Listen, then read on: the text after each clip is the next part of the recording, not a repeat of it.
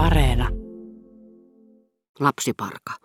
Oli hän sentään ollut kyllin rehellinen kieltäytyäkseen vannomasta, ettei ilo neitivään töin ja hänen ystävättärensä tapaamisesta vaikuttanut mitenkään siihen, että hän halusi lähteä sinä päivänä Verderäänien luo. Miksei hän ollut tunnustanut kaikkea loppuun saakka? Toisaalta Ehkä oli vähän minunkin vikani, ettei hän ollut koskaan, huolimatta hartaista pyynnöistäni, jotka olivat murtuneet hänen kieltojaan vasten, suostunut sanomaan, minulla on sellaisia taipumuksia.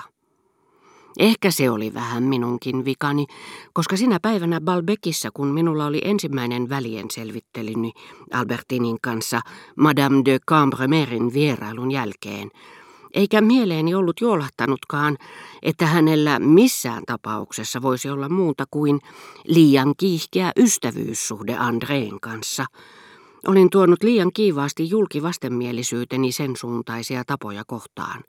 Olin tuominnut ne liian jyrkästi.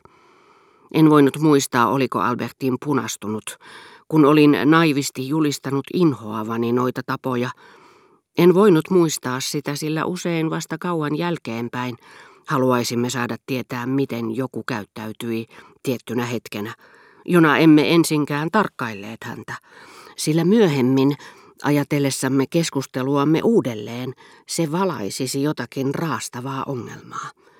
Mutta muistissamme on pelkkä aukko, ei jälkeäkään koko asiasta – emme ehkä ole juuri sillä hetkellä kiinnittäneet huomiota yksityiskohtiin, jotka jo silloin saattoivat vaikuttaa meistä tähdellisiltä. Emme ole kunnolla kuulleet jotain lausetta, emme ole panneet merkille jotain elettä tai sitten olemme unohtaneet ne. Ja kun myöhemmin totuuden nälässämme uppoudumme tapahtuneeseen johtopäätös johtopäätökseltä, lehteille muistiamme kuin todistekokoelmaa, niin ehtiessämme tähän lauseeseen, tähän eleeseen meidän on mahdotonta muistaa mitään. Ja me alamme 20 kertaa saman matkan, mutta turhaan. Tie ei johda pitemmälle. Oliko hän punastunut?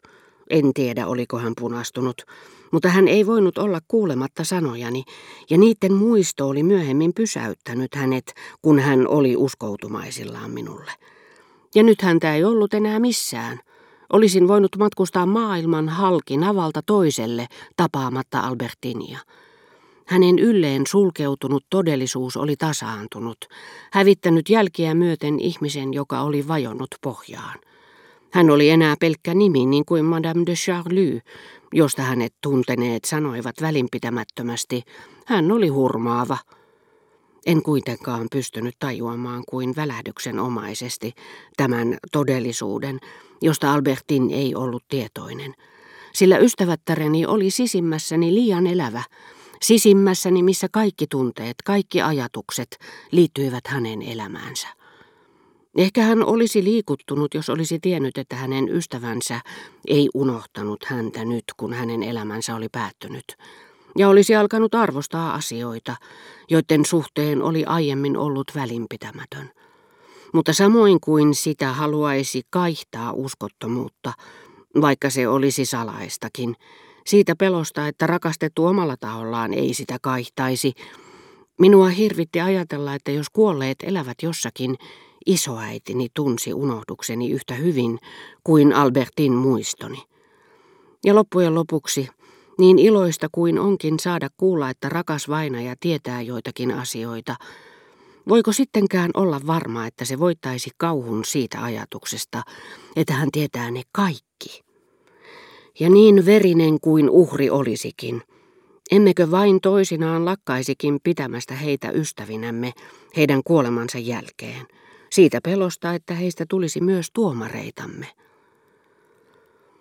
Mustasukkainen uteliaisuuteni Albertinin tekemisten suhteen oli loputon – Lahjoin ties miten monta naista, joilta en saanut tietää mitään.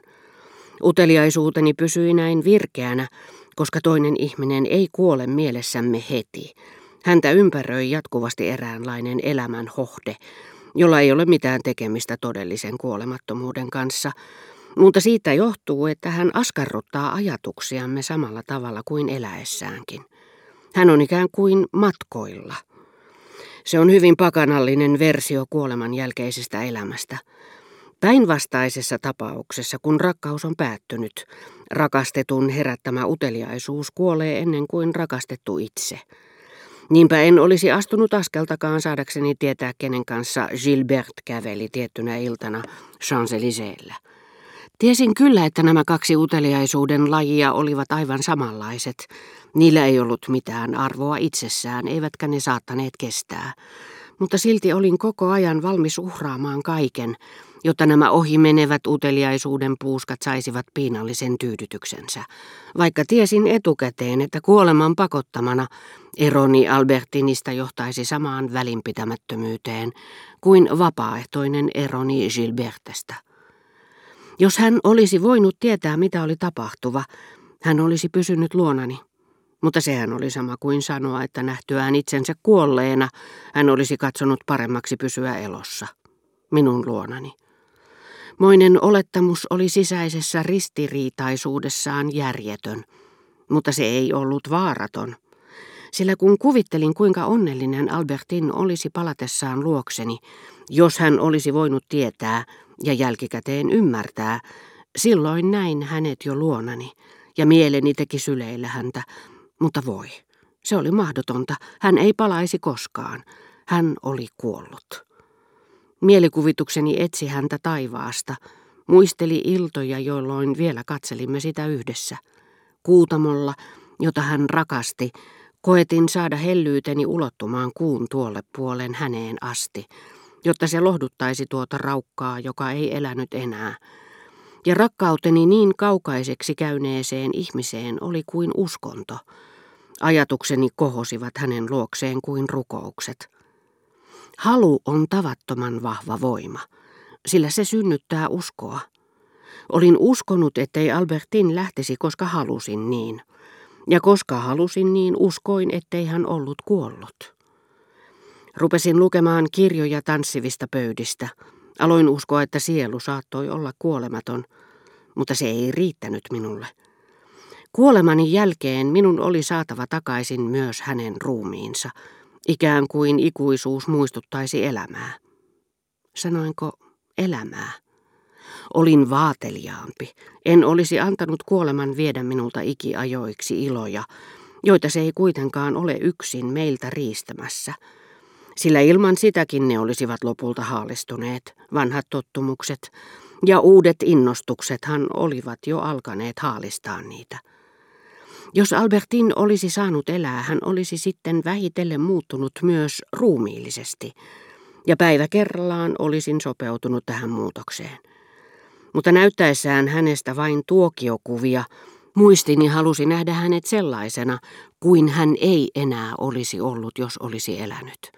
Se toivoi ihmettä, joka sopeutuisi muistin menneisyyden vangin luonnollisiin ja mielivaltaisiin rajoihin.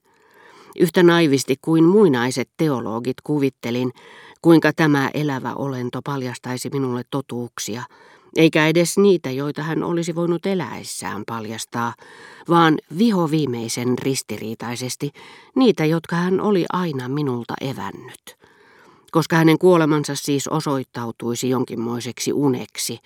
Rakkauteni olisi hänelle odottamaton onni. Halusin nähdä kuolemassa vain mukavan ja optimistisen ratkaisun, joka yksinkertaistaa asiat ja järjestää kaiken kuntoon.